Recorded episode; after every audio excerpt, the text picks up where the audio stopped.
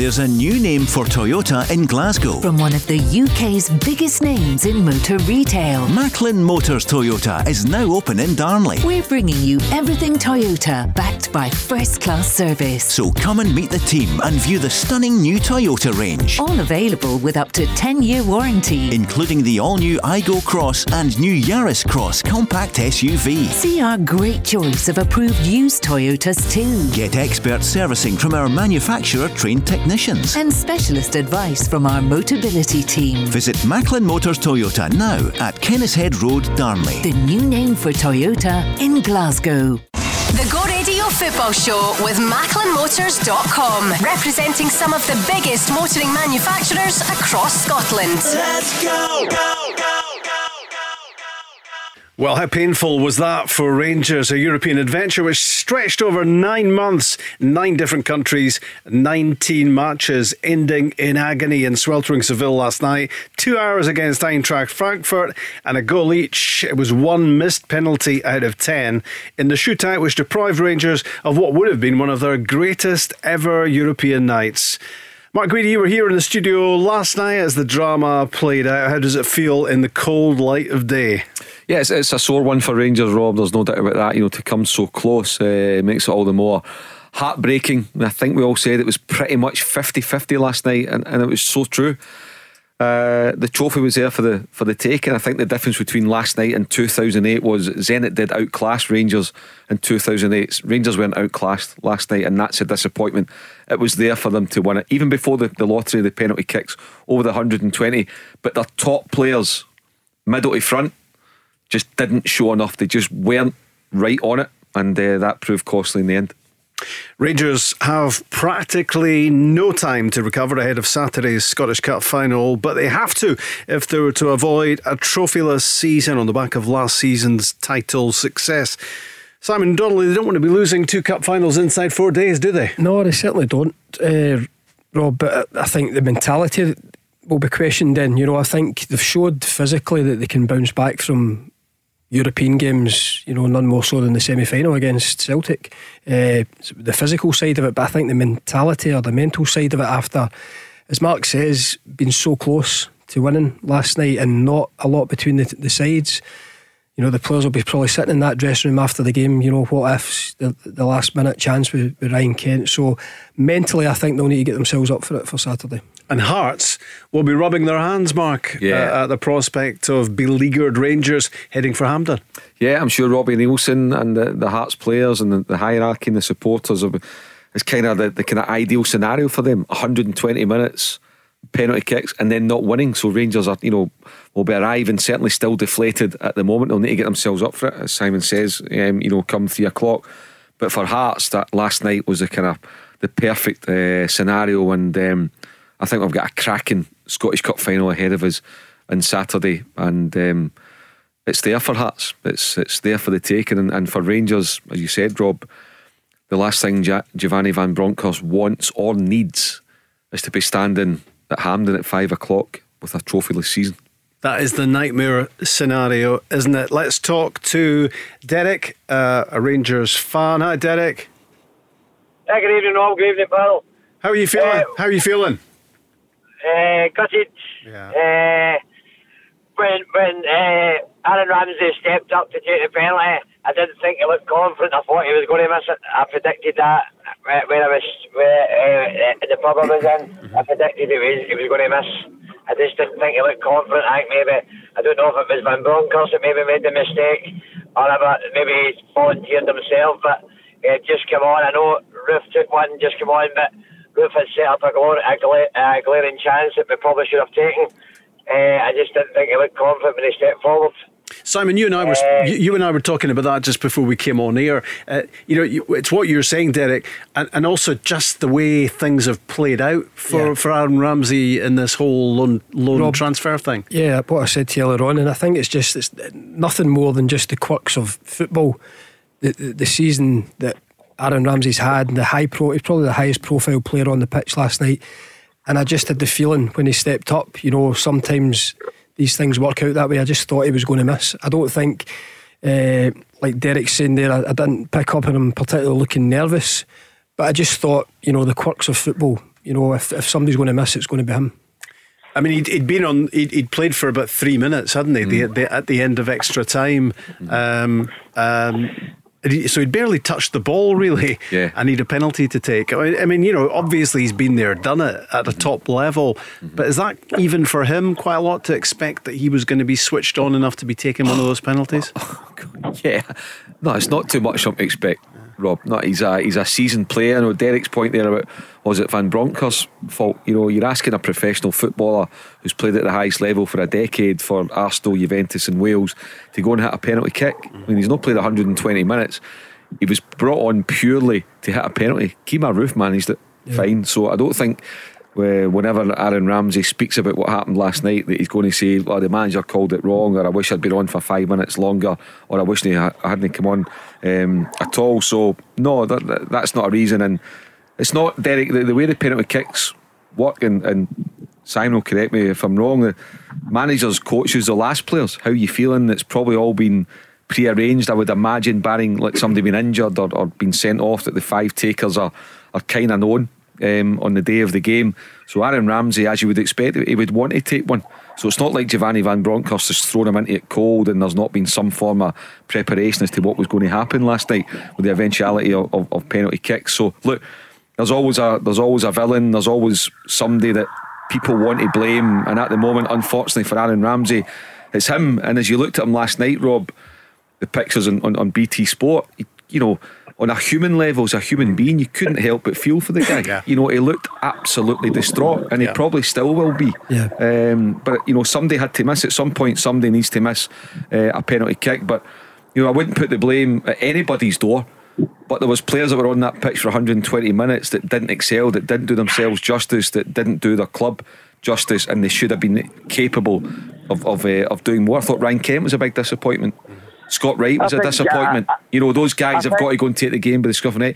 James Tavernier, I don't think he was poor, but you're looking for more from James Tavernier. You're looking for more for from maybe Kamara in that number 10 or a wee bit more as well. So, you know, mid, middle to front, Rangers just didn't get going. They defended very well, you know, no problems with that um, at all. And, and Bassey excelled once again.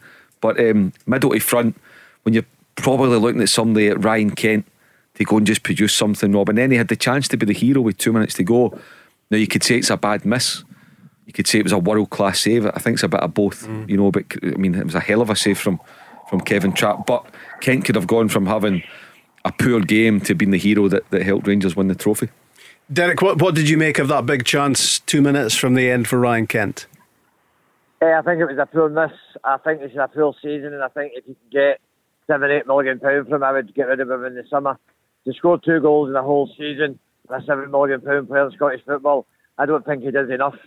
Uh, I think he's had a very, very poor season. Uh, Tavernier probably decided to have his worst game for Rangers all during the European run. Uh, did he make a mistake? Maybe not playing Roofe from the start. I don't know if he was fit enough or not, but I believe you should play your best players from the start. But you can't blame one player. I'm not blaming. Uh, a penalty is a lottery. Uh, they're going to be a villain and a hero. Uh, but Saturday's a really big game for Van Bronckhorst because you'll have the the element back circling again if he did if he ends the season twelfths. Do you think so? Yeah. what what would what would be what would be the reaction? Do you think if if Rangers don't win this on Saturday? I think you'll have the sack brigade back out again because before he had bet Celtic in the semi final, I think Mark will probably agree. He had the sack brigade out, wanting rid of him and then he managed to beat Celtic and get to the Europa League final. But I think if he ends trophyless, you'll have the sack brigade out. Uh, I would like to see him been given his another season, but you know some fans are very fickle with Rangers and Celtic. One day you're a hero, one day you're the villain. Yeah, yeah, I, I think you're, I think you're right. Um, there, there'll, there'll be a few that, that, that, you know won't want Giovanni Van Bronckhorst in charge next season if Rangers don't win the cup on Saturday. I think that'd be very unfair um, because he's, he's had one window, he's been in charge for six months and he's pulled off some fantastic results. It's about a level of consistency in the league, not dropping points that they did three times away from home. Um, but as you can see from the Scottish Cup semi final win, um, the game, the last two league games, the one at Ibrox Celtic 1 2 1 and the 1 1 drop Parkhead, there's not a lot between the teams at all. Not a lot. Now, the other disappointment for Rangers last night is that they've missed out on that 30, 40 million quid. Guaranteed, of course, there's still a route to get into the Champions League, um, but you know, you know how fraught the, the, the qualifiers can be during um, July and August. Um, so it, it might give Celtic a. At the moment, they've got a financial start of them that, that could prove to be insurmountable, depending on what Rangers can do during the, the summer. not not necessarily, Mark, because if they had to buy Jota and Carter Vickers, that would be most of the money away. Well, how much? So, How much is their budget, Derek? Well, they'll not get the full 40 million, put it that way, Mark. No, I know that, but how, but, but you'll get if you're going to get the two of them, you'll get them for about fourteen million, I think. Bearing in mind it's paid up in stages as well, you don't hand over fourteen million quid in a winner. So what what is Celtic's budget then? Well, I, I don't see them spending much more, put it that way. And I think the board's going to need to back Van Bronckhorst greatly because the last two transfer windows for Rangers has been nothing short of an embarrassment. Hmm. Well, he, he, de- Uh, he, de- deserves the chance, Derek, doesn't he, uh, Giovanni Van Bronckhorst, to get get his teeth into this this summer transfer window and get a lot of the players that presumably he's got on his list into the squad, and there'll be there could be quite a few leaving as well. Well, I think McGregor will be away, Goldson, Davis, Balogun. Uh, I think it might be difficult for them to keep Bassey in that for him. I think there'll be plenty of circling. Uh, You'd want a bit. like you'd want a bit of money for Bassey, though, wouldn't you? The the the, the player he's turning into. Uh, oh, definitely, yes. I would like to see him staying, but obviously, Yeah. as a Rangers fan, uh, I think he could prove to be one of the greats. Uh, but it just proves because Gerrard wasn't playing him uh, and been given a chance under Gio. He's turned into a cracking centre half. Yeah. Uh, very physical as well and Yeah. very fast.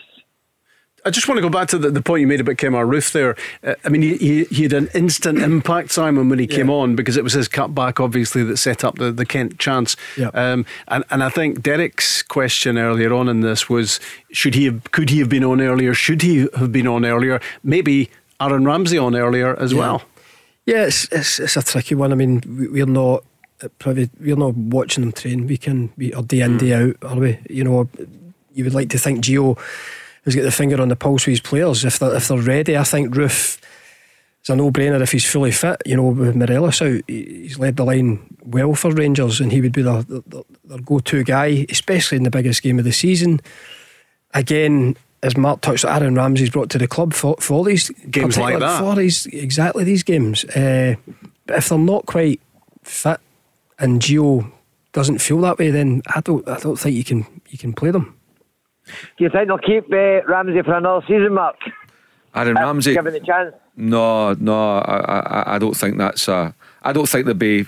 I don't imagine there would be a huge appetite from Rangers to, to, to keep him, um, Derek, and, and purely because, and it's been, it's been there all during his career. Unfortunately, I'm not being critical of the guy because you know it's sad when players miss out in chunks of their career because of injury, but he's not got a great attendance record, and Rangers need to have players that are fit. And I've, you know, you look at guys like Goldson and, and Taverniers and guys like that, they're there all the time. Aaron Ramsey, unfortunately, doesn't have that. But, you know, the biggest thing for me, I, I said a couple of months ago that I think Calvin Bassey will develop into Rangers' biggest asset in the transfer market. And he's probably developed into that now ahead of time. Um, What's he, wor- because what's he worth, Mark? It's a tough one, um, Rob, but I would say an absolute minimum of of 15 million. I think if if a club down south knew that you would get Bassey, given his age and what he's shown, um, thought if you could get him for 15 million, I think there'd be clubs down the road that would take him all day long at that fee. And now I think he's the biggest asset because um, I mean, that's Nathan Patterson money. I'm, I'm, I'm, I'm wondering if he's going way beyond that now. well, you never know. I mean, it's what a club's willing Yeah, to pay and yeah, what yeah, Rangers are, yeah. are looking for. He You looks tailor made, doesn't he, Oh, for he's brilliant. English He- he's, Premier he's League? brilliant. He's absolutely solid. And with Colin Hendry knows a thing or two about defending last night, raving about him as well. Ally McCoist was raving about him in Coventry. So you can see, you know, what he's got. Um, now, if you draw a comparison to this time last year, everybody was raving about Ryan Kent, and a lot of ex Rangers players were saying, oh, he's a guy who, who can't be sold under any circumstances. But if, if, if, if somebody had to say to you, who do you want at Rangers? Do you want Ryan Kent at 15 million quid or you want Calvin Bassey? Now, I know it would all be dependent on what positions you're looking to fill, but in a general theme, you're taking Calvin Bassey all day long Yeah, I think, ahead of Ryan well, I think Derek himself said that. You know, Ryan Kent, for all Ryan Kent's ability and technique, he flatters a wee bit. He's he's he's not he's I mean, three goals. Is it 3 mm-hmm. goals this mm-hmm. season? It's nowhere near good enough. You know, and yes, he's performed at different times in Europe and, and looked the part. And I think I've said in the show before, he looks a player that maybe thrives a wee bit better in that environment rather than for whatever reason in the, the Scottish Premier League when there's a lot of bodies congested.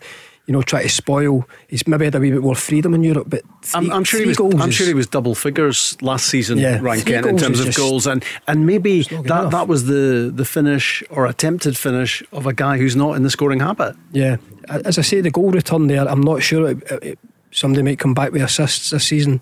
I don't know, but three goals for for a guy of that quality and talent, mm. you know, and the price above his head, it's not good enough. The Aaron, the Aaron Ramsey story is incredible, isn't it? It's it's ending in tears, and I'm sure, like you say, Mark, it's ending. You know, I don't think there will be any continuation of this process at all. But when you think of the excitement in the January window when he was signed, and people were saying this is this is the best Rangers signing since Gascoigne, and you know all, all that all that sort of stuff, uh, and it just not only has it not worked out, it's it's turned into a bit of a nightmare, hasn't it? Well, you know, last night was just um, you know an unfortunate situation for for the player, but we could see long before that just again, and and I'm not being critical because it's it's not it's not that the guy's played 20 games and he's been rotten.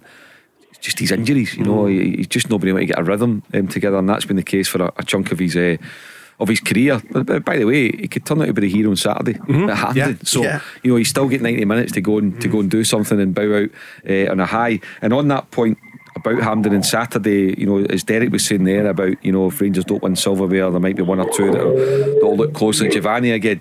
That's why I think he's got to play strongest team, Rob. I know sometimes there's a t- temptation to to maybe rest one or two or give one or two guys a, a mm-hmm. chance. For example, Jon McLaughlin mm-hmm. instead of Yeah. Allan McGregor.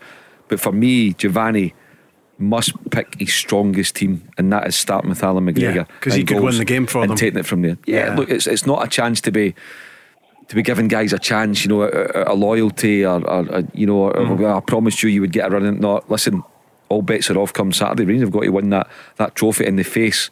A right good heart side, a right good heart side that are capable of going there and lifting that trophy on Saturday. Derek, how much consolation would it be to you if Rangers win the Scottish Cup on Saturday after last night? Hey, a trophy's a trophy. Yeah, it would add momentum. It would be another trophy. That that would only be two trophies of winning what uh, four or five years in the big league again. Uh, so it would be a small consolation, but we would take it Saturday. Of course, would. yeah. I would maybe I would maybe start with, with Lowry on Saturday. Uh, his energy levels as well. I think maybe the 15, 20 minutes to go, I think that was maybe his mistake last night. Have maybe brought him on.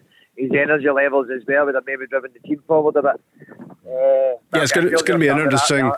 Yeah, it's going to be a big decision in terms of how, how, how, how much he refreshes the team and how much he goes with Yeah, it- what, what is his top team, Listen, his best team. it would be a big call putting the lad Lowry in, Yeah. you know, at the tender age of 18, but he showed in any time that he's played in the Rangers team that he can handle it. I think he showed that he's got a big future. Yep. And, you know, it would be a, a real feather in his cap, you know, to play in that game. Uh, it's a big call. It is a big call, but you know I'm all for playing young players if they're good enough, and he certainly looks he looks the part.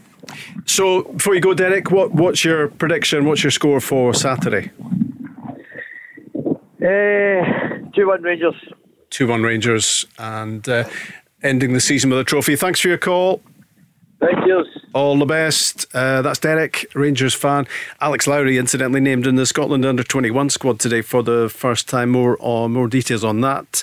Uh, to come. If you were in uh, Seville uh, last night and you're back and you want to join the conversation uh, about that massive disappointment for Rangers last night in uh, in Seville, then uh, get in touch with us 0808 17 17 700. We're going to be talking to um, one of our own as well, former Rangers winger Chris Burke will be with us soon. The Go Radio Football Show with MacklinMotors.com, representing some of the biggest motoring manufacturers across Scotland. Let's go, go, go, go, go.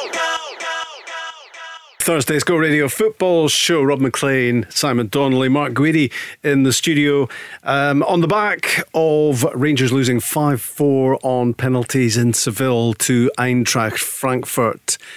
Um, is there a more agonising way to lose in uh, one of the biggest games in your history? Probably not. Uh, nine penalties out of ten converted, and you would have to say the five penalties that went past Allan McGregor. I think a lot of people went into that uh, thinking that he, eh, this is the moment Allan McGregor is going to be the, the hero of the hour. He couldn't get, he could barely get near any of them, uh, Mark, because they were so well taken. Aye, they were quality, you know, they really were. When you think from Lenz, a substitute, then Hrustic, and then Kamada, then Kostic, and then Borré uh, getting the winner. They were all good spot. I think I had a feeling just for watching Nottingham Forest the previous evening, uh, Rob, seen the mm. Forest goalkeeper was, was, was brilliant. But even outside of Ramsey's penalty, the, the four Rangers uh, scorers, you know, Tavernier, Davis, Arfield, and Roofe, they all hit really good penalties um, as well. Just the, the, the worst penalty was um, Arfield. Tavernier was kind of just almost straight down the middle as well. The goalies died yep, uh, past central, it, but yep. um, they, they, were all good penalty kicks. It was just a shame. It was a shame somebody he had to lose, and there had to be a a fall guy, um, if you like. But you know, I think it's totally unfair just to lay it all at Ramsey's door because it was a it's a collective effort to get there, and it was a collective effort that it, that it didn't quite go to plan last night. Shall we talk to Berkey in Turkey? Chris. Hello, guys. I'm Chris is on his. You can hear me all right because yeah. a little bit glitchy. So if it cuts off, I'm very sorry. No, not at all. Um, how's the how's the holiday? It's good. Um, I'm not burnt yet. I um, just my shoulders a little bit burnt, but I've kept that fact. Factor duffel coat. But, yes, and if um, if I sound a little bit out of breath, I've just come back in from a jog. What a, a man! Jog on his holiday. Total professionalism. Sid was just telling me about his 70 minutes on the pitch yesterday, and he just about came in a stretcher today to the, to the studio. The Tin Man. um, Chris, what, what are your thoughts uh, about last night? Yeah, it's just so unfortunate. I heard Mark Guidi speaking there um, just before I came on. You know, there, there's a history of a full guy, and unfortunately, it was Aaron Ramsey. And actually, as soon as he missed the penalty, I thought, I don't think he's missed a penalty before. So I think he scored uh, seven conversions already. I don't know if you have spoke about that, and uh, I think that's the one he's missed. So it's a shame for, for Rangers and a disappointment for them, as Gio said. And obviously, he's going to have to get the emotions out of it for them and get ready for this cup final and in Saturday. But the game itself, I thought there was nothing between the two teams, Rob, if I'm honest. I don't know what you guys have been talking about, but it was decided by two players and a football um, 12 yards out. It wasn't decided by tactics, formations, you know, a manager making a little change here and there. It wasn't decided by a bit of genius. It wasn't this two players and a, and a ball 12 yards out. Yeah, I mean, there, there's no doubt, uh, Simon, that, that, that Rangers were probably both teams were below their best actually, but but you know that this that wasn't the the Rangers we've seen in the lead up to Seville. No, they didn't quite hit those heights, and they probably needed to to, to get the, the, the tie over the line. I think the game was, was a bit of a pendulum. I think the Germans started the better. Rangers came into it, it kind of to and fro. Rangers get their noses in front. They were pegged back. I thought Rangers probably finished extra time mm. the stronger of the 2 mm-hmm. teams and culminating in that great chance with two minutes to go. So, as Burkey says, not a lot between the sides. I think that's what will probably grate at Rangers players because they weren't dominated, they weren't outplayed, they had their chances and they just couldn't get it over the line. Just Burkey, I, I noticed that four of the penalty takers were subs, and I was quite interested. Obviously, there was certain players there like Lundstram and Kent that opted out. Were you surprised by that? That four of the, the takers were subs. Mm-hmm. Yeah, I know it's interesting to see that, but listen, I'm sure you know you know fine well, and I'm sure you've been involved in penalties shoutouts before. The manager probably already has that plan in his head who's going to take them, and he's probably seen them take the penalties yeah. all week and see how good they are at it. And I think Tavernier Davis, Arfield, Roofe, and probably Ramsey as well all took their, their penalties really well. And but again, you know, you can practice it all you want when it comes down to yeah to that, that final totally kick when you've got all the fans and, and, it's riding on you. It is totally, totally different. But listen, Tavernier, Davis, Arfield and Bruce penalties were They were. Yeah, apologies for the uh, the, the break up. It's, it's, sorry, sorry, Chris. I j- to inter- cut across you there. There's a wee bit of delay on the line, obviously, but uh, it's Oh, just sorry. it's just coming and going a wee bit. No, it, it, it's kind of um, it, it sticks with it for a wee while, and then it, then it just dips out. Um, but I, I just I wanted uh, to to get your view on the Ryan Kent chance. We've we've spoken about it already on the show, obviously, because it was such, such a big moment in the match. Is that is that a great save for you, or is it a bad miss, or is it a bit of both? Um, it's a it's a hard one, isn't it? I think there's one thing about you know when when Kent he gets into that area, which is great, and I think the defender matches his run really well. And if you just look at it, it's hit. So he's just trying to get any sort of connection. He probably sees it late. I know, being a wide player, he's seen it late just because of the, the ball and the, the, the defender in front of him. Um, so he's just got some sort of connection on it. And listen, nine times out of ten, they were in the back of the net, and it's just a great save from Trapp. Um, and I think actually got man of the match for that and the penalty save. So I can't really fault him. I'd probably fault him more for the, the earlier one where he, he sliced at it with his left foot. I think he should have hit the target with that one. Yep. Yeah, he did have a bit of a, one, you know, it's, it's yeah. very instinctive, and I'm sure he, if he gets Yeah, sorry, that, that that it's just that bit of delay on the line, which is a bit annoying. Uh, yeah, he had a he had a he had a, a slash at, at that one. Um, what, what's I mean, what's re, we're in the here and now, and nothing can be changed about what happened last night. We the, the tape can't be rewound, Chris. So basically now for Rangers, it's all about Saturday, the Scottish Cup final. Very little time to recover and prepare for for that one. How difficult is it going to be? Um, for for Rangers to get themselves up for for what is such a, a massive game. Right. Well, He's definitely gone. He's away back out for another job. That's about, that's what I was about to say. He's away back out for another run. yeah, we did have some interruptions in it, but that was I don't think that qualified as an interruption. So uh, I think we'll let him get back to his his holiday. Uh, out for another out for another run. Um, I noticed that um, Kilmarnock have offered him a coaching, a full time.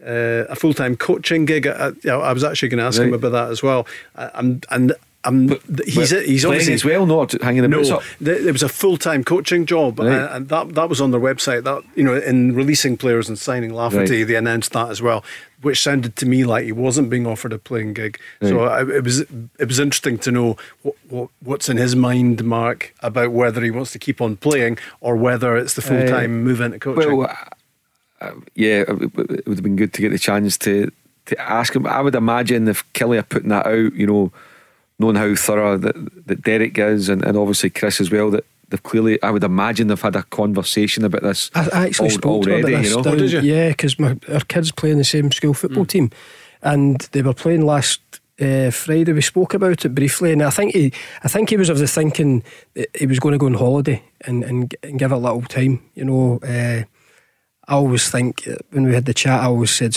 play play as long as you can. He's a fit, fit guy, but he obviously really wants to get into the coaching. So I think he, he said then that he was going to go on holiday and kind of chew it over. Because a year ago he was he was chewing over whether he was going to stay with Kilmarnock or Yeah. not, or, or whether he was going to stay in the Premiership. And of course now he's got back there with them.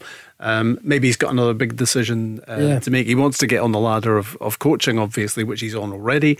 Um, but Aye, maybe, he'll do it. He'll, Yeah. he'll, he'll take the coaching job. Think so? And, Yeah. and by the way, he could have the option of still, you know, if it's playing as a, a player, is still an option there for, for Derek. He'll keep himself fit, uh, as we can hear. But you know, you know, he'll be looking about the, the next ten years, Rob. You know, Mm. geographically as well. It's a club he knows. It's twenty minutes from his house. Yeah. It gives him a chance to go and work um, with Derek, and you know, Derek McInnes is still.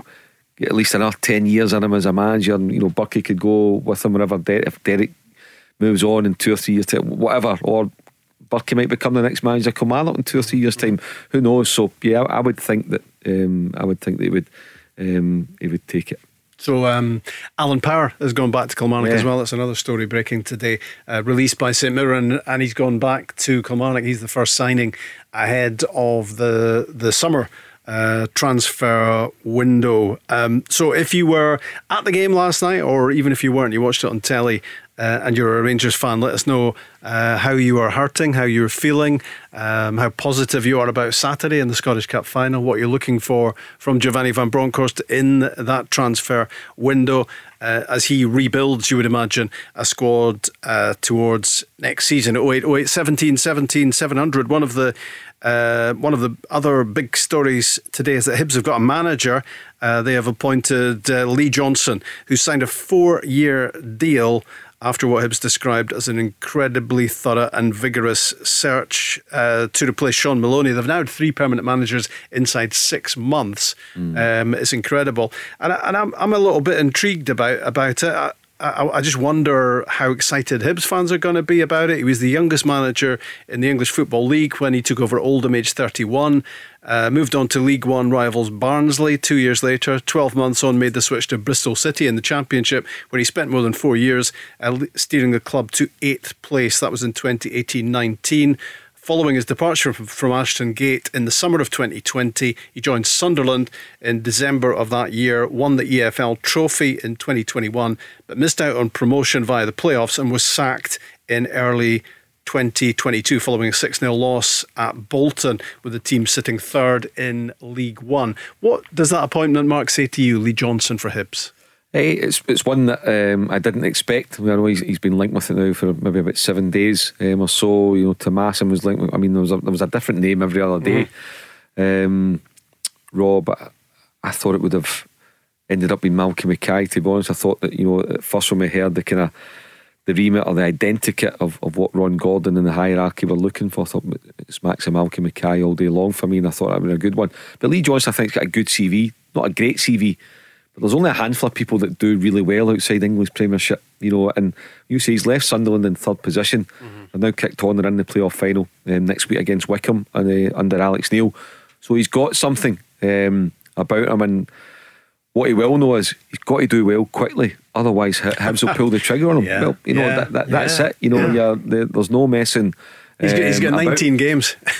yeah, I mean, that's that's what you've got to do. He's got to get in and, and get it going. He knows Scottish football. Uh, he played up here for Kilmarnock. He'll have kept his eye on. it. He's shopped up here a few times um, when he's been a manager to get various players. And by the way, what a great gig it is. You know, you yeah. think of Hibs, big big football club, great fan base, great training centre, some really good players there. Bit of work needing done, um, but what a good gig it is to go and get He's also a, as Mark said, ex Kilmarnock, ex Hearts player. Sometimes yeah. uh, that's enough to, yeah. to to put uh, Hibs off appointing somebody who's worn the maroon of the uh, the rivals from across the city. Yeah, but there's a few that have kind of crossed that that fence uh, over the over the years. I think uh, he's got a reasonable experience in the game. Uh, I was on my E license with him many moons ago, so he's been, he's been round about the coaching and the managerial side for a a number of years, and I think he'll have a, built up a good network down south as well, Rob, to tap into. You know, if obviously Hibs will need to strengthen. So it'll be interesting to see who he brings to the club. But as, as Mark says there, Hibs, if you get it right there, you know, there's few better places. Uh, they've had a really disappointing season this year. So the positive you would think is they can only go up the way. Mm-hmm. Uh, it's a great gig for them. It sure is. Um, I think Hibs and Aberdeen are in a pretty similar place at the moment. I saw yeah. them playing each other recently, and it was it was a, a, bit of a dead end of a game. I think they they both need massive surgery on their squads by the looks of it yeah, yeah, you know, uh, you're right. And yet, you know, last summer, uh, as we got towards the start of the season, um, Rob, I was really excited about, about what Aberdeen um, might do. Mm-hmm. Um, when you look at the, the kind of player that uh, that Stephen Glass brought in, I thought for all these crit- for all these critics, I thought Dave Cormack backed Stephen Glass superbly well. Um, you know, when you think Bates, Longstaff, uh, the Jet, um, you know, various others, Ramirez, all those guys mm-hmm. that, um, that came in. You thought, you know, kept Lewis Ferguson. You know, they could really go and do something, but it collapsed, and um, it needed a change. And uh, Jim Goodwin's come in, and he's he's decided, you know, that changes need to be made, and he's already informed a number of players that they're not going to be a part of it. I think they'll, they'll probably cash in in one or two um, as well. I think they'll take bids, and it is a completely uh, new rebuild. I mean, I would imagine that if you look at the, the, the starting 11 from August last year, or even Jim's first starting 11 when he took over in February, as to what it'll be in July 30th, 31st, you'll be lucky if there's three survivors. Rangers are another club that will be making uh, big changes, you would imagine, in the summer, but they've got uh, something very close on the horizon, and that's the Scottish Cup final on Saturday against Hearts. Uh, we were talking earlier on about the pressure possibly mounting on Giovanni Van Bronckhorst again if they don't win that game uh, at the weekend at the National Stadium. Um, and uh, I'm just looking at a, a WhatsApp message that's coming from Richard in Glasgow. Read it to you on the other side of the break, but he is very much of that opinion that uh, if Rangers don't win on uh, Saturday, as far as he's concerned, the manager has to go. The Go Radio Football Show with MacklinMotors.com, representing some of the biggest motoring manufacturers across Scotland. Let's go, go, go. The GO stands for Glasgow Zone. It's the Go Radio Football Show. And uh, on a Thursday, Rob Maclean, Mark Guidi, and Simon Donnelly in the studio. Heard from Chris Burke earlier on um, about Rangers' defeat. Uh, painful defeat. It doesn't get much more painful than that in Seville last night, the Europa League. Um, Rangers. It looked as if it might be written in the stars that they were going to win it. They were ahead in the game. Joe Aribo scored, then the equaliser from Rafael Borré. Uh, then extra time, that big chance for Ryan Kent, a couple of minutes from the end of the two hours into penalties. Nine out of ten scored. It was Aaron Ramsey who didn't score.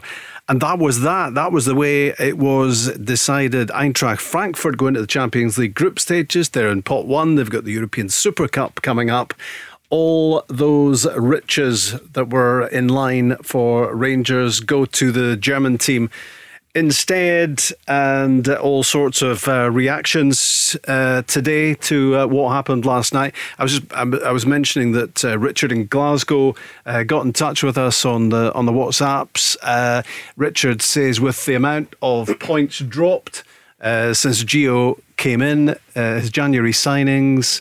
Uh, lost us the league, the Europa League, and if we lose the Scottish Cup at the weekend, the club should cut their losses and sack Gio. Another thing at the weekend, he should play Bassey and Balogun and drop Goldson from the full squad. He cost us last night, along with the manager bringing a player on specifically to take a penalty. Uh, that's Richard in Glasgow, living up to the fickle fan mm. category. I look well. It's Richard's opinion, and uh, that's why we're on here uh, on the show, Rob. But it just shows you, you know, Kent, what you know, misses a sitter. Um, Ramsey misses a penalty, and Richard wants Giovanni Van Bronckhorst sacked. Mm-hmm. Uh, if they lose the Scottish Cup, if they lose on on on on Saturday, so. So there's every chance they're going to win on Saturday. But even if they do lose, does Giovanni Van Bronckhorst deserve to be sacked? After six months, one transfer window, taking the club to a European final, the improvement that he's made in players, um, absolutely not. And, and, it won't happen. No. It won't happen. No. You know, um, the Rangers board will not sack Giovanni Van Bronckhorst. Giovanni Van Bronckhorst will not resign. He'll be up for a challenge. The two will need to get together and, and work out what's going to happen. The interesting thing will be, Rob, what does happen with, with the personnel. You know, you've got Kent and Morelos going into the, the final year uh, other contracts. You've got Goldson out of contract, you've got Davis out of contract, you've got McGregor out of contract. So, you know, you, you could be looking at five or six big departures. You've got Bassey, who people will be, big clubs will be swirling around. Um, Morelos as well comes out that category, mm-hmm. Kent. So, look, it'll be very interesting to see them. I mean, there could be a number of uh, changes, and uh, that's where Giovanni and Ross Wilson need to get together and, um, you know, bring in, you know, quality replacements and even though Belleray is a team that Giovanni will have identified that he'll want to go um, and improve. And I think, like Simon said earlier too, um, I can see young Alex Lowry having a big role to play next season. Mm-hmm. You know, you know he's a conscientious coach. Van Bronckhorst, so's his staff, Dave Vos and Roy Makaay, and they'll love nothing better than getting that guy, getting a pre-season with him, and really working on him and ingraining into him what they want him to do tactically, what it's all about. So yeah, I, I can see Lowry having um, you know a real role to play uh, in the coming season. But but that apart, it'll be interesting to see how it all plays out, regardless of whether Rangers win the cup or not on Saturday. And Giovanni Van Bronckhorst has been brought up in in Dutch football, where um, if you're good enough, you're, Yeah. you're old enough. I mean, we, we see all sorts of examples, you know, through the Ajax Academy and Feyenoord and, and PSV Eindhoven and all the rest, you know. So uh, you would imagine that he'll be looking at Alex Lowry and Leon King as well. Both of them look really good prospects. And, and it's so important that they get some game time next season. Yeah, hundred percent. And I was actually thinking that you know, as Mark was talking there, Gio does come from that environment where if you're good enough, it doesn't matter what age you are, and I think that's good for young Alex Lowry. I think he will revel in that. I think as, as, as Mark touches on there, a full pre-season, get the boy prepared. Uh, he's shown glimpses that he can handle it. I think, as I said earlier on, he's got a big future. You know, he likes to play the ball forward, attacking, creative player. Uh, picked up a goal at Tynecastle last week. I think guys like that, you know, and then it's then it's down to what Gio brings in as well. There could be a lot of comings and goings, and I think I said it way back in January with Gio. that, You know that that was almost he was only a month in the job. That transfer window came about. You're still finding your feet. You're still working with players, seeing who, what kind of characters are in the dressing room. It's very early days, and, and then all of a sudden the transfer window, and it's probably not the best transfer window, the January one. So now's where the work starts for them. Obviously, they've got this big game at the weekend, but then it's then the work starts, and then I think that's where you can really judge him going into next season, bringing in recruitment and seeing how they perform then. Because he's come in, he's had to take over for Stevie Gerrard. They were top of the league. There's all things going on, but he's managed to get them to a, a European final. There's also as well, he'll have had certainly from the end of January, he will have had next to no time on the training field with these players. Yeah. Because it's been relentless. Sunday, Thursday, Sunday, Thursday, Sunday, Thursday. Mm-hmm. And He's not had a Mark. He's not had a full. He will not have had a full week's Yeah. Training. Like to, to go and speak to a young guy like Lowry, and you can see the, the, the, the improvement in Bassey, and that's only get them bit parts. You know, even the way tactically they get Morelos into his as well. Morelos when he Yeah. came in. Look the way they get into uh, uh, Bassey's brain for the Scottish Cup semi final, how to go and handle Tom Rogic. And that, that was a big reason why Rangers won the game.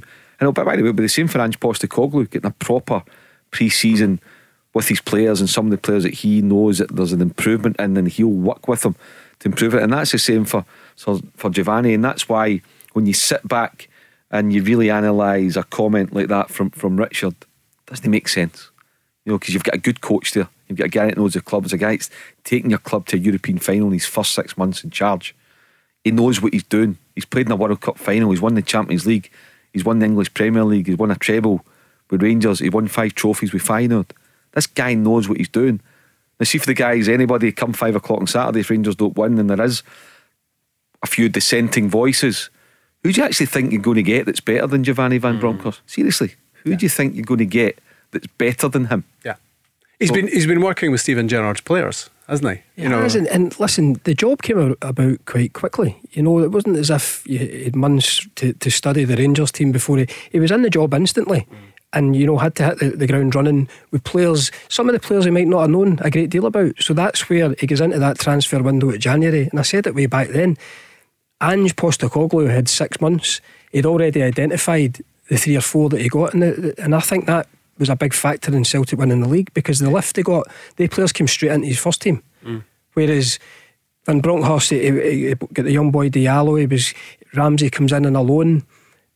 You know, it was it, it, it was a, a month in. He, I think now that he's seven months in the job, and he's got a, well, he'll know his players inside out by now. You would like to think he'll have an idea. He already had an idea probably months ago what he wants to bring to the club, and I think that's for a Rangers perspective. That's the exciting thing. I think Celtic and Rangers, what they recruit in the summer, will be really interesting. It is as well because Ange Postecoglou, pretty much from what we can gather, got the players that he wanted, or certainly the ones Straight that away. came in. Yeah. He's chosen them. Yeah. Most of them, I think, there'll be one or two that we, that we would have inherited that clearly Yeah. worked out well, and that's where Van Bronckhorst has got to go and stamp his authority. Mm. Okay, yeah, there's one or two suggestions. I'll look at them, whatever the recruitment department got, but also I know player A and B inside out. I want them. Go and get them mm. for me. Mm. Go and get them for me, and then we'll look at the, the other targets, and that's where he needs to be really strong and really firm with his own football club. Ange Postecoglou bought players to fit into the system that he knew he was going to play. They were they were custom built, weren't they, for, for what he wanted to do? you know, Giovanni Van Bronckhorst has been, in a sense, operate, been operating with one hand, hand behind his back. A little bit. Um, I, th- I, th- I think the, the thing with Ange Postecoglou, one or two, I think Maeda I think he was wanting to maybe get Maeda at the start. So he already knew of these guys. Mm. And then I think maybe I'm speculating, maybe he was encouraged by the way Kyogo hit the ground running for Celtic. You know, I'm definitely going to go back for these guys now. This is the effect. It's a positive effect. That's me speculating. But he definitely knew these guys. Where he pulls O'Riley from, I do not know. But that was another one where they came in and lifted the first 11 straight away, those guys. They weren't round about the squad. I think O'Riley and Hatate played against Rangers at the, mm-hmm. the beginning of February. They were right in amongst it from day one. You mentioned Calvin Bassey, Mark, as an example of what Giovanni Van Bronckhorst has done with players who are already there. I mean, John Lundstram is another sensational absolutely. example Yeah. of a player who looked as if he was on the way out in January. Uh, and he's t- and, and even last night, I thought in a maybe a below par Rangers performance, um, you know, he was terrific. Yeah, he played very well, uh, John Lundstram. That's what I say. I think defensively, and that's first and foremost what he's in the team to do. He's a defensive midfielder, and then you know he'll, he'll occasionally break up the park. But yeah, he, he was solid um, again. Rob, you know, really couldn't um, couldn't fault him. Um, he gave a very honest interview, maybe a wee bit harsh in his in his team uh, with his interview, but you know, he, he, you know, he spoke from the heart and uh, wore his heart on his sleeve. Um, but yeah, he's been good because listen, there was one or two bites for him in January, and uh, yeah, in a different circumstance, it could have been away. But now um, he won't be going anywhere. You know, he'll be one of the first names on Van Bronckhorst's team sheet. One of Richard's other points was uh, leaving out. Uh, he was going to leave out Connor Goldson uh, for Saturday because uh, he blamed him for, for that moment where, where he was slightly out of position uh, and he looked to maybe to me to, to freeze a little bit as well. He looked as if he was going Yeah, to go for as the, go for it and cut out and then didn't. These are split They are. second moments, aren't they? Fine lines. On, on a player who's barely missed a game Yeah, in, in four years at Rangers. you, you talk about trying to stop the cross, but at times you, you can't stop the cross. I think it goes through, was it right that went out? It went through Yeah. the legs, Yeah. you know, and then I think he maybe gets caught between, I try to get in, clear this or does it go off me and go in? It's all happened in a split second. Bassey's at the back. I think the lad does actually really well to get in between the two of them, and it's, it's a, a decent finish. But yeah, I think Goldson's been one of Rangers' best performers. So you can't really, you know, we'll just remove him for the, the Scottish Cup final on the back of, you know, the goal last night. It's fine lines. It's Yeah. fine lines. And the disappointment and the, the, the huge event that the final was, people will pick holes in anything. And, you know, unfortunately for Goldson at that point, he maybe did freeze a little bit. And but whether he, it's it's not enough to take you out of a. He's been one of their most consistent players this season. It's not enough to take him out a Scottish Cup final. Anyway, Richard, we've chewed over your comments. Thanks for expressing your views, and and yeah, as Mark says, you're you're welcome uh, to express whatever you feel uh, about last night. Big European disappointment, uh, Europa League final defeat on penalties. It was five four in the final analysis. If you want to join the football chat, 0808 17 17 700. News at six on the way. There's a new name for Toyota in Glasgow. From one of the UK's biggest names in motor retail. Macklin Motors Toyota is now open in Darnley. We're bringing you everything Toyota, backed by first class service. So come and meet the team and view the stunning new Toyota range, All available with up to 10 year warranty. including the all new Aygo Cross and new Yaris Cross compact SUV. See our great choice of approved used Toyotas too. Get expert servicing from our manufacturer trained technicians. And specialist advice from our Motability team. Visit Macklin Motors Toyota now at Kennishead Road, Darnley. The new name for Toyota in Glasgow. So Rangers have tomorrow. That's it to prepare for the Scottish Cup final against Hearts, the showpiece which ends the club Scottish football season. Uh, apart from, of course, the Premiership playoff final, which uh, has its first leg tomorrow and second leg on Monday. Inverness Caley Thistle against St Johnstone, playing for that final place in the top flight uh, next season. But Rangers uh, back from Seville and uh, back into recovery mode. How will they be? Not just physically, but emotionally on the back of losing in Seville last night, the Europa League final. It went to penalties after two hours of football, 5 4 to Eintracht Frankfurt. Uh, the only penalty missed was Aaron Ramsey. It was saved Um, and that was that. That's how close it was. That's how fine the margins are in uh, elite football, and uh, Rangers have to prepare now for Hampden and a full house at the National Stadium for Rangers against Hearts playing for the Scottish Cup. Are Rangers going to get a trophy into the cabinet uh, by the time this season is finished? All comes down to Hampden. Will it be extra time again? You wouldn't bet against it the way things have gone. So, Rob Maclean, Simon Donnelly, Mark Guidi in the studio, and we've got Craig in Whitburn with us. Hi, Craig. All right, guys, how you doing? Yeah, good Craig. Hi, yourself. Um, you were on the show last night. You, you've had time to reflect. Craig, what are you thinking? I think after watching last night, I've realised what's Rangers' big problem this season. I think last season uh, we had an amazing season that everybody in the team chipped in with goals, including our defenders. I think this season it's not been the case, and I think our forward three is proven that we need an entirely new forward line. So, would you be saying farewell to Ryan Kent? I don't know. I would say if a really good offer came in, I would take the money because the problem we have is we need forwards that are going to contribute goals. Now, Kent's only scored two or three goals this season. The season before it wasn't much more than that, and this first season I'm sure he scored one or something like that. That for a forward player, that isn't enough contribution when you've not got a striker who's always there putting the ball in the back of the net. Mark, strikers needed. He, yeah, yeah. I mean, like like we said, and, and, and Craig knows, um, he was on last night. You know, Kent's got a year to go on his deal now. On the form of this season, and, and, and you know, not just last night, but overall, are you going to break the bank to keep Ryan Kent? Are you going to offer him, you know, tens and tens and tens of thousands of pounds a week to stave off interest from down the road? No, I don't think you are.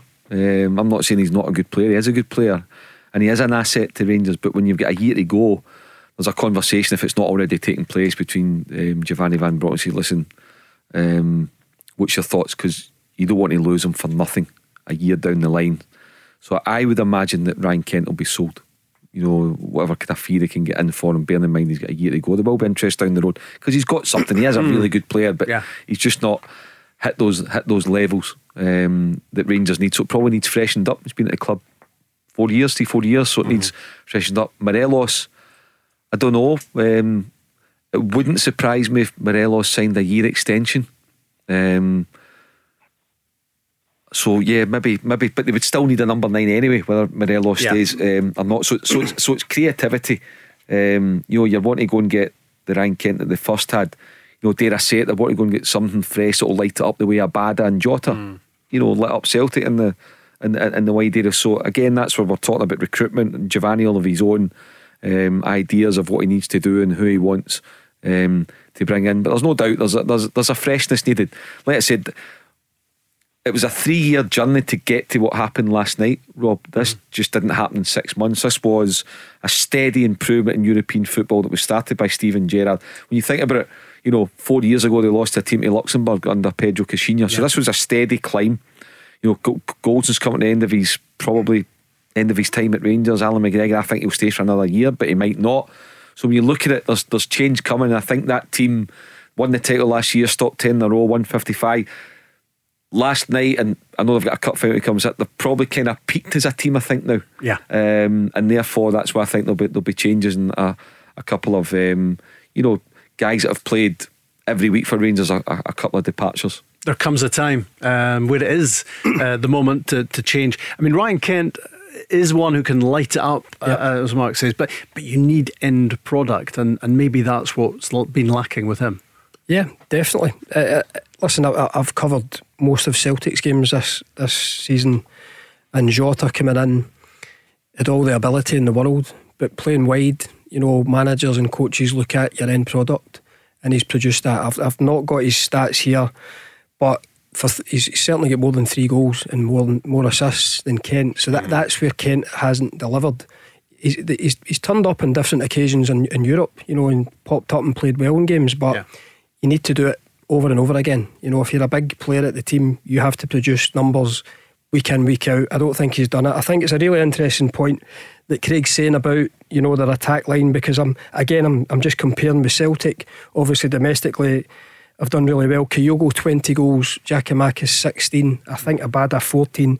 I've got a question mark at Maeda and Jota, but they must be heading towards ten goals each. Yeah, Maeda's high single figures, I So- think. Jo- Jota's in double figures. I, I think I think he's maybe got 12 goals, 14 assists, So there something you go. like that. There's there's five players I mentioned straight away mm. that have shared the goals around at David. Tur- David Turnbull, 10. Yep. So there, I mean, it's that's where I think Celtic have been more effective this season, where players have been out.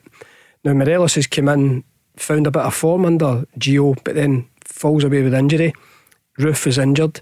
Then they're looking where, where else are we getting goals from? So I, th- I agree with Craig that needs freshened up. I also touched on that earlier in the, the year in the show that that team, as Mark says, that's a three year project. That's the, the, the, the, the end product was last night in the, in the cup final. They grew as a team, but now they have to freshen up, and that's where I think Rangers fans should be excited and interested to see where Gio goes next because I think there'll, there'll be a big change at Rangers. And are you fully supportive of Giovanni Van Bronckhorst, uh, Craig?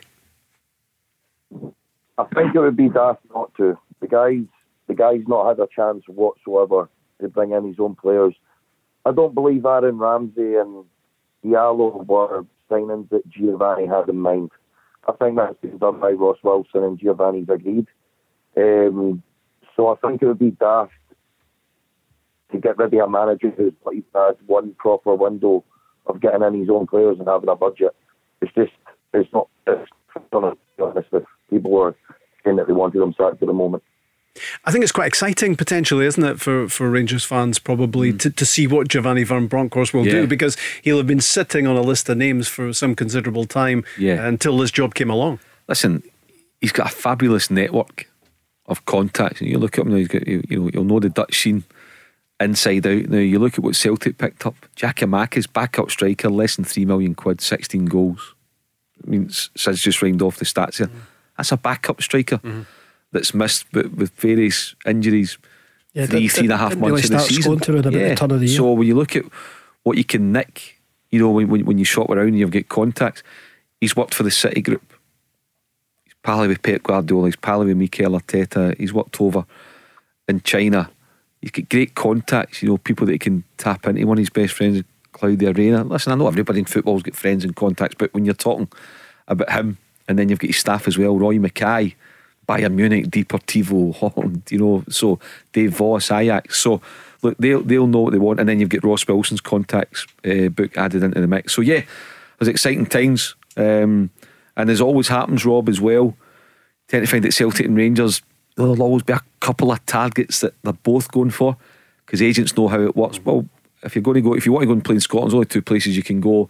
They'll roughly kind of pay the same kind of money in terms of wages. So, boom, we'll put you into Celtic Park and we'll put you into Ibrox. That's what happens. So they'll be chasing a couple of the same players. The thing is, you know, Celtic have certainty about what the budget is. Rangers probably don't because they might end up in the Champions League, they might not. Now, They won't know until three or four days before the end of August whether they are or not. So, you know, so Celtic have definitely got a head start in terms of money and recruitment.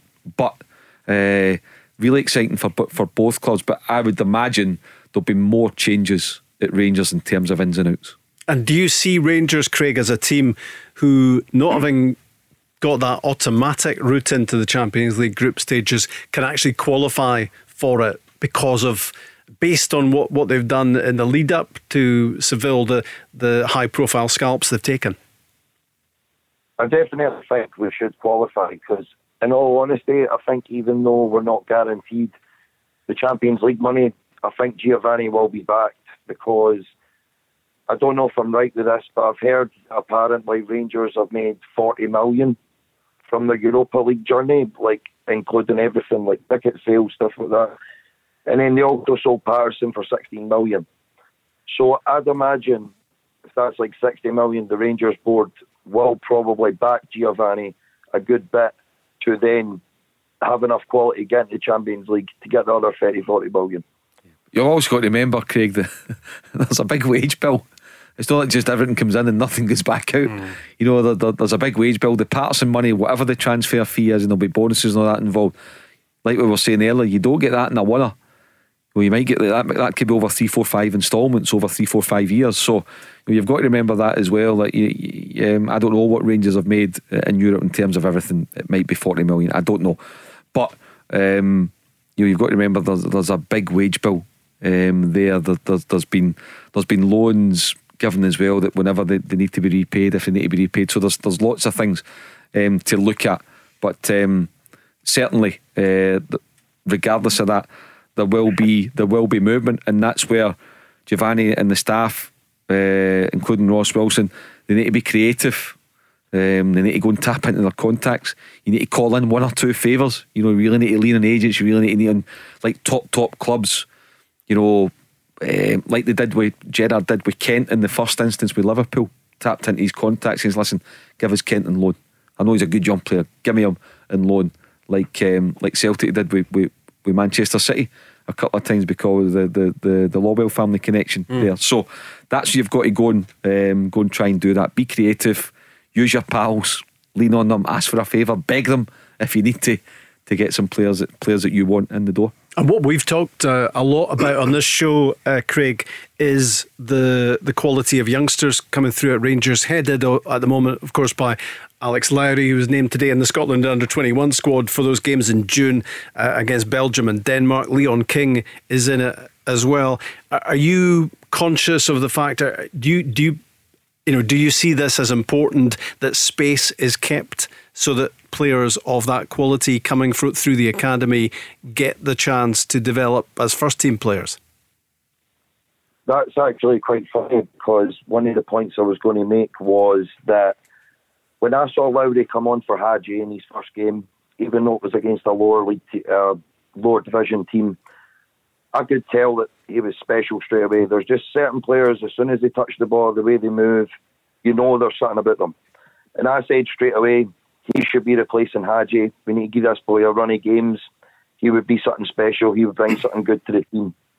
So I actually believe if we had done that, Lowry would be performing at a high level for the first team right now. Every time he's played, he's played well. Took his goal against Hearts coolly. Couldn't have finished it any better. I think if he got a run of games, he would already be one of the main players in the Rangers team. Yeah, De- I mean Derek, who was our first caller on the show tonight, Simon. I mean, he was of the, of a mind that Alex Lowry should be in the cup final team uh, uh, on Saturday for all sorts of reasons his promise, his talent, the fact that he looks at home there, and also the fact that Rangers maybe do need freshened up. Yeah, but I think as well, Rangers fans and Celtic fans would get a, a huge lift for boys coming through the ranks, you know, and being kind of one of their own.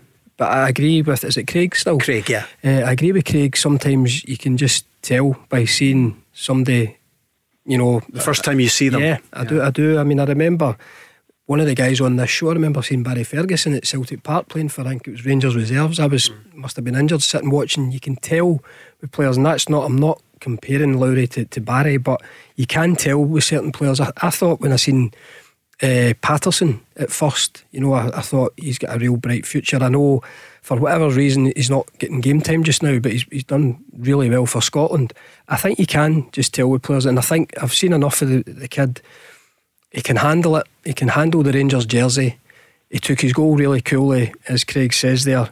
And I think, yes, not necessarily building the team around boys like this, but he has to be part of the squad. And I think for his development next season, at 18, despite he's only 18, he needs to be a lot more prominent. He needs to feature a lot more. And I think I think Gio will have him in his plans. Craig, how excited are you about Calvin Bassey and if he continues this rate of development? Bassey is absolutely incredible. After watching him yesterday, you think you not see him, but yesterday really impressed me. The moment he had his big mistake for a 23 last season, I'm sure the season before he was still playing under 23, never played a first game, uh, first game for Leicester. He makes that mistake, and rather than panicking in a big, big final, probably the biggest game of his life, he decided, no, that's my fault. I made the mistake. I'm going to get that back. And he went back and he got it. I think a lot of players in that team, probably the other nine players on the pitch, could have crumbled after a mistake like that. He had the mentality to go through. That's why that boy's going to probably be a big, big player one day. Uh, Yeah, and, and he'll be a player, Mark, that, that Giovanni Van Bronckhorst will be looking at and looking to build his new Rangers team for next season around. I Yeah. mean, obviously, they could come under a bit of pressure with some bids Yeah. in the summer. You'd be Uh-huh. surprised if they didn't get some big bids, but he'll want to work with him longer, develop him again. And, and then, you know, they've got a talent, an asset on the pitch, Mm-hmm. and further down the line, maybe a massive transfer price. Yeah, well, I would imagine that, you know the conversation with Giovanni and Calvin Bassey and, and, and Bassey's representatives will be you know stay here, you know give me a, a full pre-season to work. You give us a season. We've got big plans. We want to go and win the league back. Champions League potential of, of being involved in that tournament. At the very least, you know Europa League or whatever. So there'll be European football. Stay here. Get another forty or fifty games on your belt. Get in front of fifty thousand every other week at Ibrox. You know help us go and topple Celtic. So that's all you can dangle in front in front of a because he's still a young player. He's never had a full season in the first team. Mm. He's been very he's been excellent this season in the games that he's played.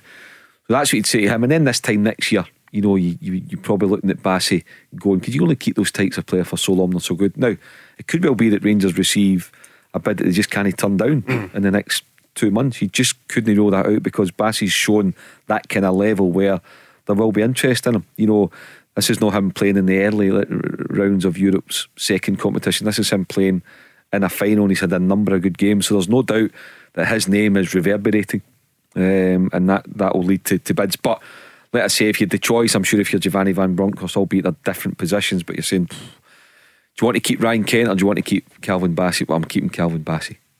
You know, that's the kind of conversations will be. Yeah.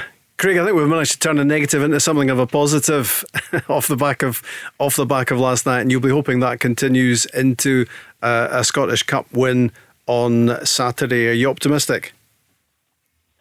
Here's here's hoping. Uh, I think we will win it, but no one ever knows how a team are going to react after what happened last night.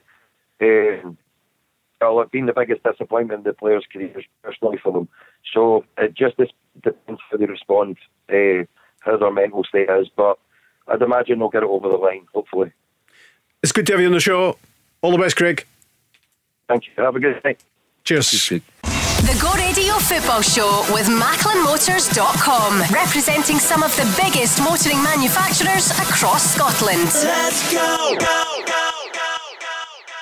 Thanks for the travel and the traffic. Chris, took us a little bit by surprise there, I would have to say. Uh, but it can be brief as the week comes to an end. The sun is shining into the Go Radio football show studio, and uh, we are looking forward, of course, to the Scottish Cup final. Rangers against Hearts on Saturday. Uh, It really is uh, not far away. Rangers don't have much time uh, to get themselves sorted out on the back of that big disappointment in Seville um, last night. Just looking at some of the games going on in England tonight, it's uh, pretty ghoulish, I suppose, to be looking at the bottom end of the table, but it's so competitive and it's so expensive to to drop out uh, when you're used to football at that level. Um, Frank Lampard and Everton are at home to Crystal Palace tonight.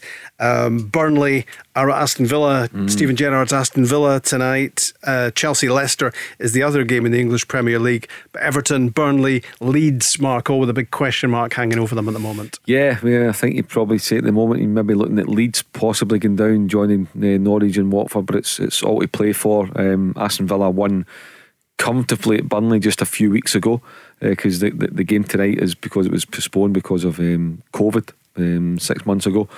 So yeah, and as you say, Rob, if you drop out, you're you're losing 120, 130 million wiped away. Um, and for either Hudder, Huddersfield or Nottingham Forest, you know they're, they're about to just you know bank 120 million quid. You know whatever one um, emerges victorious uh, from that game um, next weekend. So yeah, uh, all to play for. And just while I remember for the Scottish Cup on Saturday, both managers, Robbie Neilson at Hearts, Giovanni Van Bronckhorst at Rangers, both won the Scottish Cup as players for their respective clubs. Mm.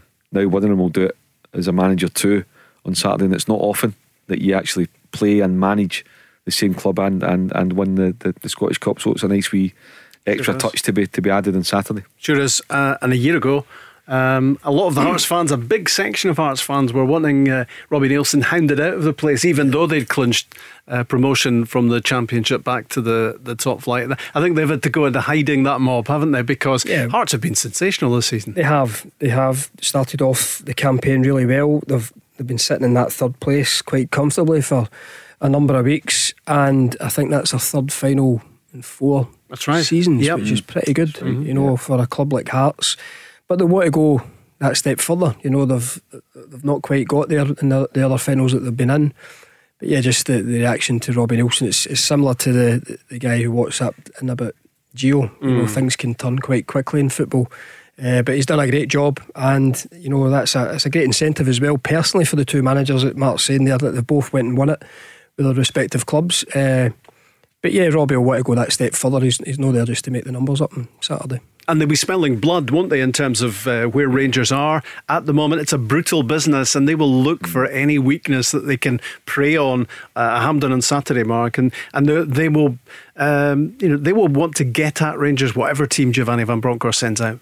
Yeah, I mean, well, one thing's for sure, it'll be a stronger team than what played at Tynecastle last Saturday. Mm. Um, and Rangers won, you know, 3 1, and Hearts had, you know, what, maybe a 70 75% Mhm. capacity first team out. And, and Rangers only, I think, what, Aaron Ramsey, Steve Davis, Scott Arfield maybe started the game.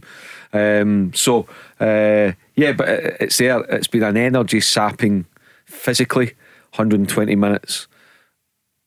But we don't know we don't know yet emotionally what it's taken out of Rangers. No doubt they'll still be absolutely dejected flying back in the plane. You know, Aaron Ramsey will still need will still be needing to be consoled.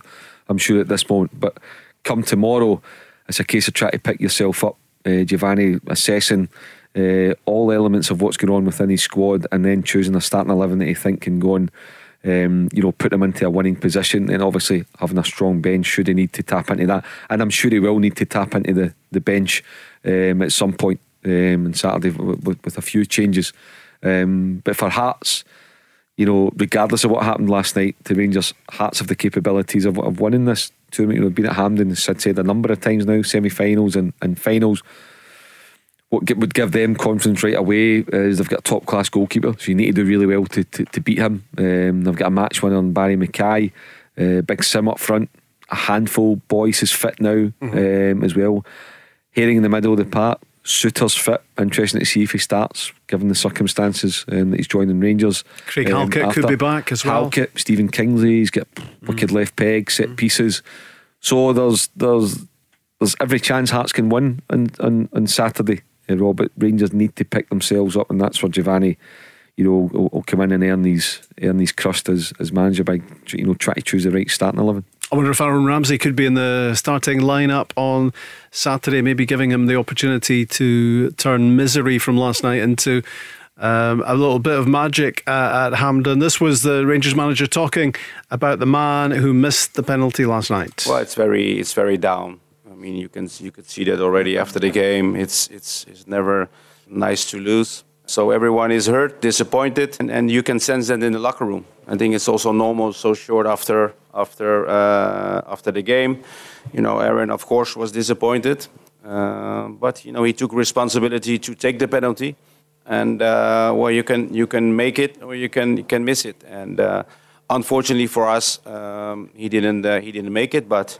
You know, you want to have players taking penalties who are ready and are, are comfortable also. And clearly, he jumped up, Simon, uh, and said immediately, uh, "Count me in. I'm I'm going to take one of these." The, the responsibility, clearly, I mean, obviously the manager has to agree to it, but Yeah. but he said, "I'm I'm taking one of these." Yeah, and you've got to credit him for that. You know, you always, I think you should always put yourself forward for that that situation.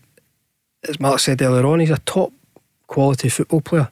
You know, regardless of the, the amount of time he'd been on the park, and credit to him. You know, people say, "Oh, it's not brave. It's only taking a penalty," but you know, it's a it's a European Cup final. Step up, uh, and unfortunately for him, he's decided to go down the middle with it, and it's it's it's the poorest penalty on the night. Having said that, Taverniers he sent the keeper the wrong way, but that was quite central as well. But other than that, the penalties on the night were top top draw. And unfortunately, that's what happens in the penalties. Somebody has to miss.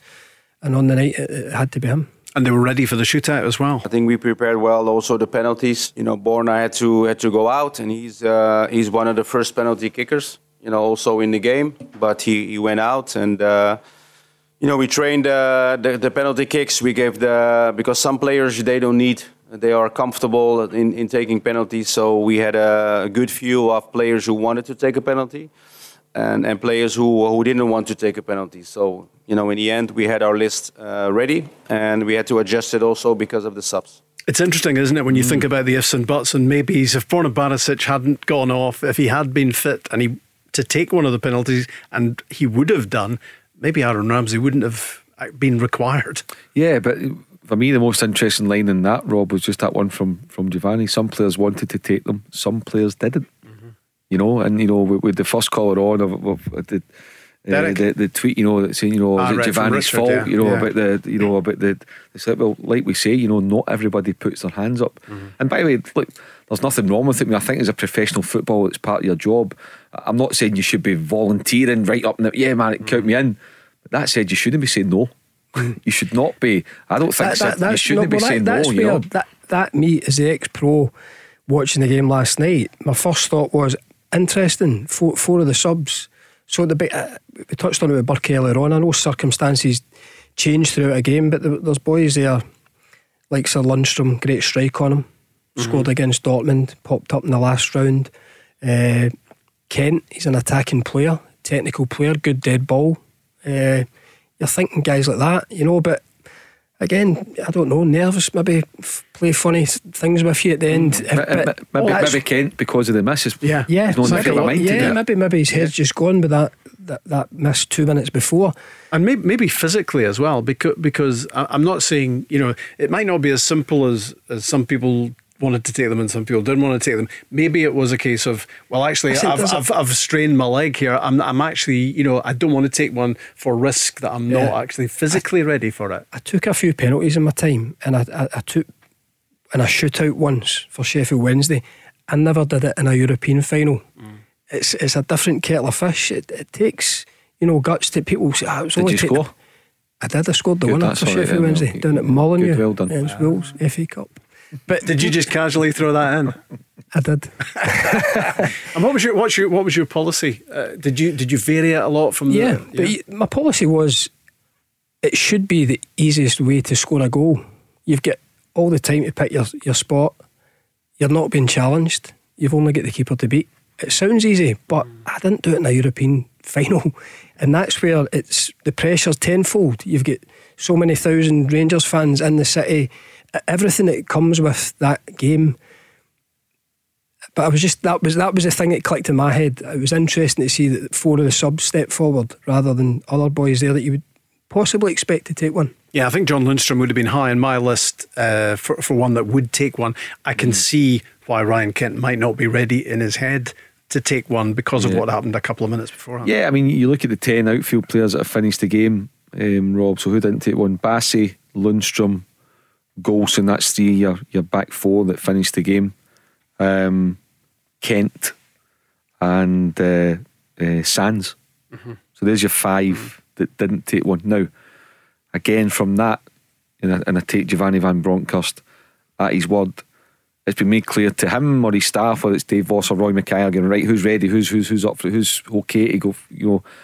And it's obviously there's been at least one, if not two or three, that have said, I don't want to be involved in the first five. And I don't, think, want to be involved in it. See, as a manager or a coach, if that's made aware to you, you can't force No, you can't. somebody to right, No. you must take one. No. It's, it, I think you go with the guys that, the first guys, yeah, I want to take one. I'm confident in my ability. I'll take it. And by the way, there's, I think it's been pretty much the list has been has been done before the game, as we said. Barisic should have taken one, but there's no doubt, you know, whether again whether it's Giovanni, the staff, they've had a conversation with Roofe and um, and Ramsey, and it'll be basically just double checking, guys. You know, we're putting you on for penalty kicks now. Mm-hmm. Look, we're going to penalty, four, three or mm-hmm. four minutes to go. Still okay for it? Still up for it? you might need to stay forward because Borna Barrett has, has been doing with cramp a couple of times. He's off the pitch now, but are you okay to do it? Now, had one of them said no, then you're not putting them on. So clearly, there's been that mm-hmm. conversation, and both Roofe and Ramsey said, Yes, Gaffer, count me in. I'm taking one of the first five, and then they're looking for three more. We've been talking a lot about the penalty shootout, naturally enough. We've also been talking about that big chance that fell the way of Ryan Kent with just two minutes of 120 left. Well, yeah, of course. If you have a big, big chance in the end, uh, I think it was a great save. You know, especially in the, in those minutes uh, towards the end of the game, you know, any goal can is, is decisive, and um, it was a big chance for us. But you know, I think Ryan did everything he can to to score the goal. Uh, but uh, yeah, it was a big chance. But you know, in the end, when you you get chances, you also have to take them, especially in those minutes. But again, you know, Ryan, you know, did everything to try to score. I seem to remember the defender who was challenging Kent as well at that at that moment um, did did well just mm, to, to get some sort of challenge. Yeah, exactly. Maybe knock him off balance, and, yeah, and then the and then the goalkeeper spread himself. Kevin Trapp. Yeah, I watched the replay a couple of times earlier on, and yeah, he does that. He does exactly that. Just it's last ditch. It's just mm. because two minutes to go. It's it's looking as if it's falling on a plate for for Ryan Kent. And you just have to try and put him off. And the keeper's done really well. And even the rebound, I think a defender gets mm. ahead to the rebound as well. It's just last ditch desperation, really. Uh, and for Frankfurt, it kind of paid off. You do feel for Aaron Ramsey. You do feel for Ryan Kent because you have to be mentally strong, Mark, don't you? That that because yeah. that's something that could plague you for a long time. Yeah, um, you know, particularly Aaron Ramsey. I mean, although Ramsey's, you would say, probably kind of getting towards the latter stages of his career. career he's, a, he's achieved play, whereas you know, Kent still, you know, on, on the up and up. Yeah, yeah. was he 25 or whatever, or whatever he is, 24, 25. Um, so yeah, and I just go with the, the pictures, and, and, Giovanni Van Bronckhorst um, said it there. You could see, you know, BT camera zoomed in on him, as is their job. That's what they've got to do, and he was distraught, absolutely distraught, and he still will he'll probably be worse today than what he was on on the pitch. That you know, five minutes after the shootouts uh, finished, when the enormity of, of what's happened um, has hit him, and uh, I don't think he'll start on Saturday. Rob. I think when that's happened to you, bearing in mind as well again his attendance record, he's not up to match speed. Um, no, I don't think he'll start in, in, in Saturday. I noticed the Rangers players leaving their hotel earlier today on the way to the to the flight back, and it was pointed out that that John Lundstram declined the opportunity to speak to any of the fans, and that and that's not like that's not him at all no. because he's a good lad and he speaks to everybody. Um, he, you know, he's, he's an amiable sort of guy, yeah. and and that tells you a story, you know, about the devastation. You know, we're talking in football terms, obviously, but the, the devastation the players feel, and and you could. He was wearing his heart on his sleeve with that aftermatch interview last night. He was he was taking a lot on board that he probably didn't have to. Yeah, you can listen. There's exceptions to the rule, really. With, with things like last night, it will still be raw for the players. They've been on a a tremendous journey over the season to get to the final and to come ridiculously close. It, it must hurt them. Uh, it won't be anything personally with the fans. It will just be a reaction today and giving them giving them the time to get over this. But they don't have a lot of time because tomorrow they'll be back to work for a big game on, on Saturday. But yeah, I just think there is exceptions. Last night to, to go to, to penalties, have the chance with two minutes from the end of extra time, you know, they've, they've came really close. You couldn't get any closer without winning it. Tomorrow, Recovery Day, Scottish Cup final, Saturday, 3 o'clock kickoff, Rangers against Hearts for the last silverware of the season. The Go Radio Football Show with MacklinMotors.com, representing some of the biggest motoring manufacturers across Scotland. Let's go, go, go. Well, the breaking stories in the course of the last couple of hours as we enter the final segment of uh, Thursday's Go Radio football show. Uh, Lee Johnson is the new manager of Hibs. He's got a four year deal as well, which is uh, a little bit more. than the four months that Shaun Maloney uh, got. That was the point at which he was kicked out, only 19 games in charge, and it's a sixth permanent manager in the space of uh, sorry, a third permanent manager in the in the space of six months. Uh, David Gray is in temporary charge, and I think there's going to be a job for him on the coaching staff, uh, continuing. Sir David Gray, as he's known uh, in Leith. Uh, Alex Lowry of Rangers been speaking about him a fair bit in the show. In fact, in, in recent weeks and months, we've been talking a lot about the 18 year old. What a talent he is. And he's in the Scotland under 21 squad for the first time. Leon King, his teammate, who's also 18, uh, is in as well. They'll be really excited about these uh, games coming up in Belgium and Denmark in June. Uh, Belgium are the group winners. Uh, Scotland have got no chance, basically. Their uh, qualification hopes ended with a draw in Kazakhstan. But it is international recognition uh, for Lowry and King. Archie Meekison of Dundee United, who looks a, a good player Any time I've cast eyes on him. And a couple of Dundee players in for the first time as well Harry Sharp, the goalkeeper, and Josh Mulligan uh, who is on loan at Peterhead. Uh, they are in the squad as well for the first time. Inverness against St Johnstone. That is uh, tomorrow night. These big games, Mark, keep on coming, don't mm. they? And uh, we've been talking about high stakes football. Uh, that certainly qualifies as well.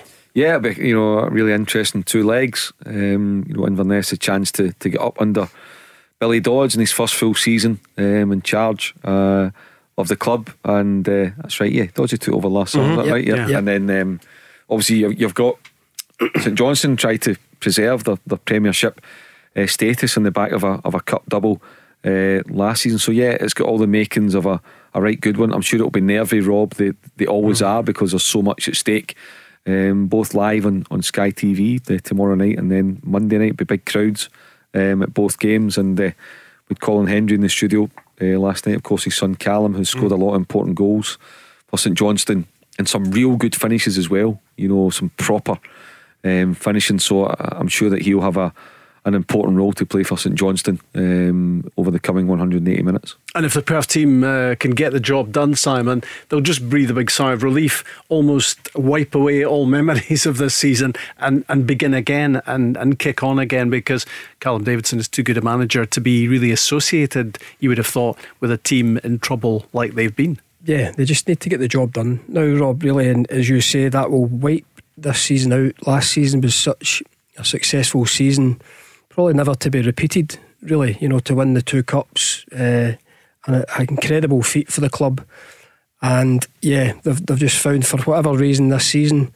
But I'm just thinking along the lines of Mark there with, with Callum Hendry. I think he has scored some important goals. I think somebody like him might be the difference over the two ties. I Don't think there was much. Well, there wasn't much against Arbroath. Obviously, it went down to the the penalties, uh, I still think St Johnstone will will get it over the line and erase, as you said, the the, mm. the previous eight or nine months. What Inverness didn't get over the line, of course, was their appeal against yeah. the the red card shown to Danny Devine. So he he's a he's a big miss for them. Shane Sutherland was injured in that game against Arbroath as well. So so he's out. So um, they might not have too much to, to choose from Inverness, but Billy Doddswell could use that to, to, to his benefit, their benefit potentially. Um, that sort of trench mentality. Sometime they'll they'll, yeah. they'll give it a good go. Yeah, they will. You know, it's it's on their own um, pitch, front of their own supporters in many ways. They've, they've got nothing to lose. I, I mean, see the pressure's more on St Johnstone mm. to go and get this uh, job done um, over the two games. Um, and yeah, we'll see. But you know, I think you know when you, when you look at the ability of Callum Hendry in front of goal, you look at the the pace of of Glenn Middleton, you look at Cam McPherson, Melker Hallberg, you look at you know Jamie McCart at the back, Zander Clark. Um, in goal, you know, some really good players in the St Johnstone team. And so I think if you look at Callum Davidson as a manager, Rob, it's almost like the two seasons his in charge that it should have been reversed. Like his first season mm-hmm. should have been just like getting to know the learning and, process. Yeah, and then not not that anybody would have expected him to win two cups, but you know what I mean. You know, so had the season been in reverse, he'd, he'd be.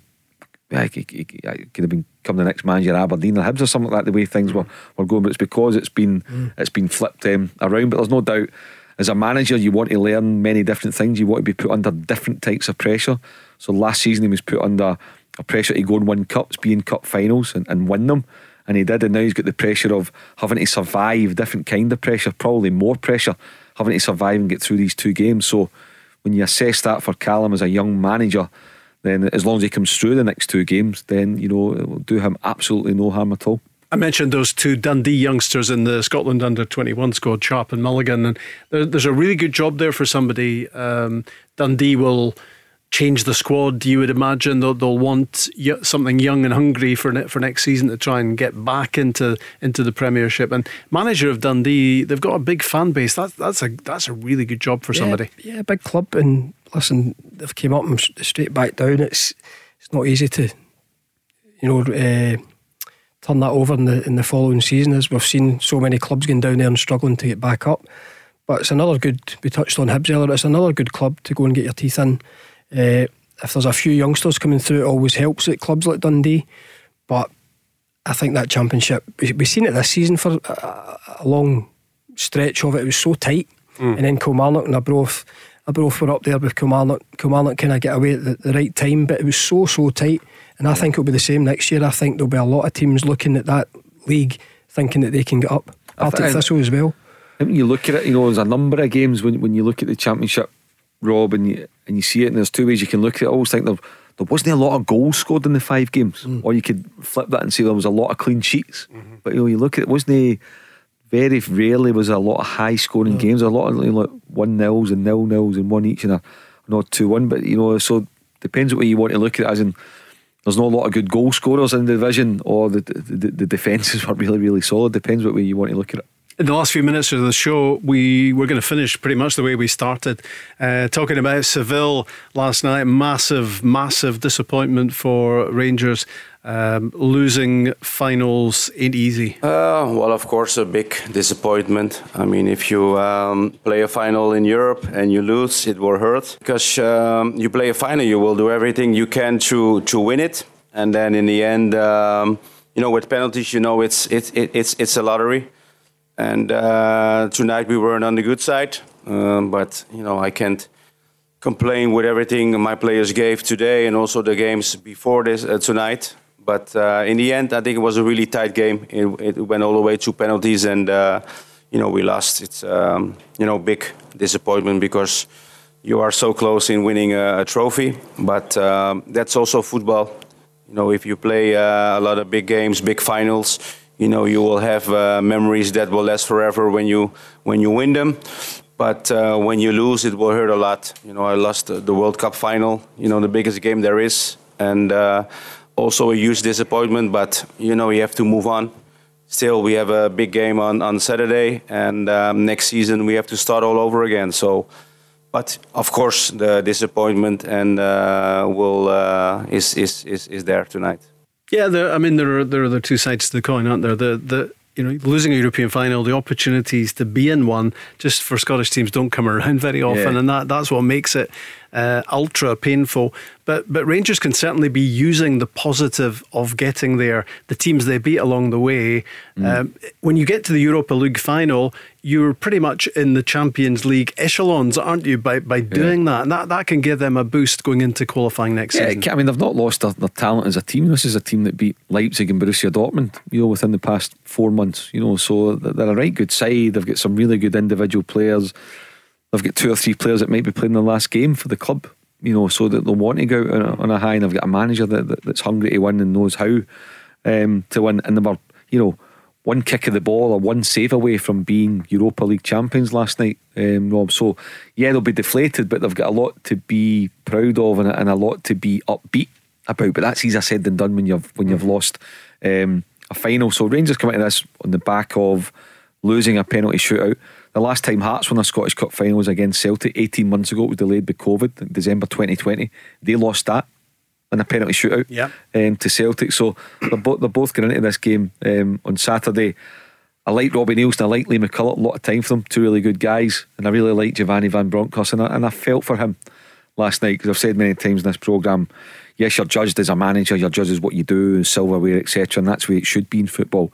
But just as a person, he's a first class human being. The way he leads Rangers, he leads them impeccably mm-hmm. as a person. He sets a very high standard, as does Ange Postecoglou uh, across the road, taking out whatever they've got to offer the game of football as people. Uh, they're first class, and you want to see guys like that having a bit of success. You know, I'm, you know again, nothing against Robbie Neilson and Lee McCulloch. You like them if they win it on Saturday. Good luck to them.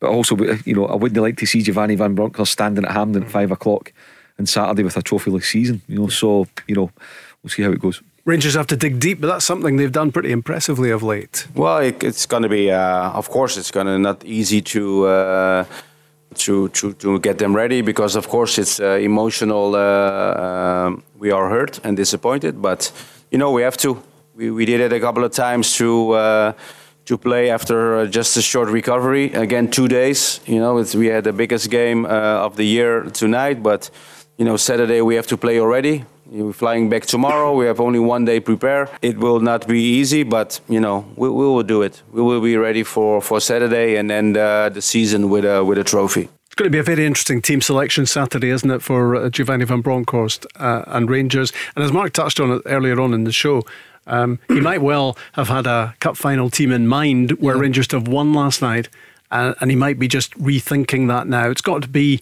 his strongest available players because they need that trophy. Yeah, they have to win. They have to. They have to bounce back in sport. You have to bounce back especially at clubs like Rangers. Uh, obviously, the disappointment of the other night is is huge because of you know the, the enormity of the the final.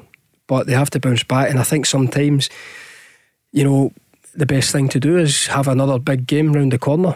It just as we started the show, it's just the, the only question for me is the emotion, the mentality, and you know he's got a, he's got forty eight hours to you know address that and see who's in the right frame of mind. But it'll be a, a strong team on Saturday for, for Rangers. You, you've been in management, said and Jon McLaughlin's played every Scottish Cup tie. But as a manager now, bearing in mind you need to win you need to win on Saturday. What do you do? Do you play Allan McGregor? How, yeah. how do you how do you how do you work this? I would play goes back to a caller. I, I would always play your best players if they're ready. And Allan McGregor is Rangers' best goalkeeper by far. And you're looking you touch you touched on Craig Gordon earlier on Allan McGregor is as good as Craig Gordon in that capacity. He's proved it over the years. He might be the defining, you know, player in, in Saturday. I would play Allan McGregor.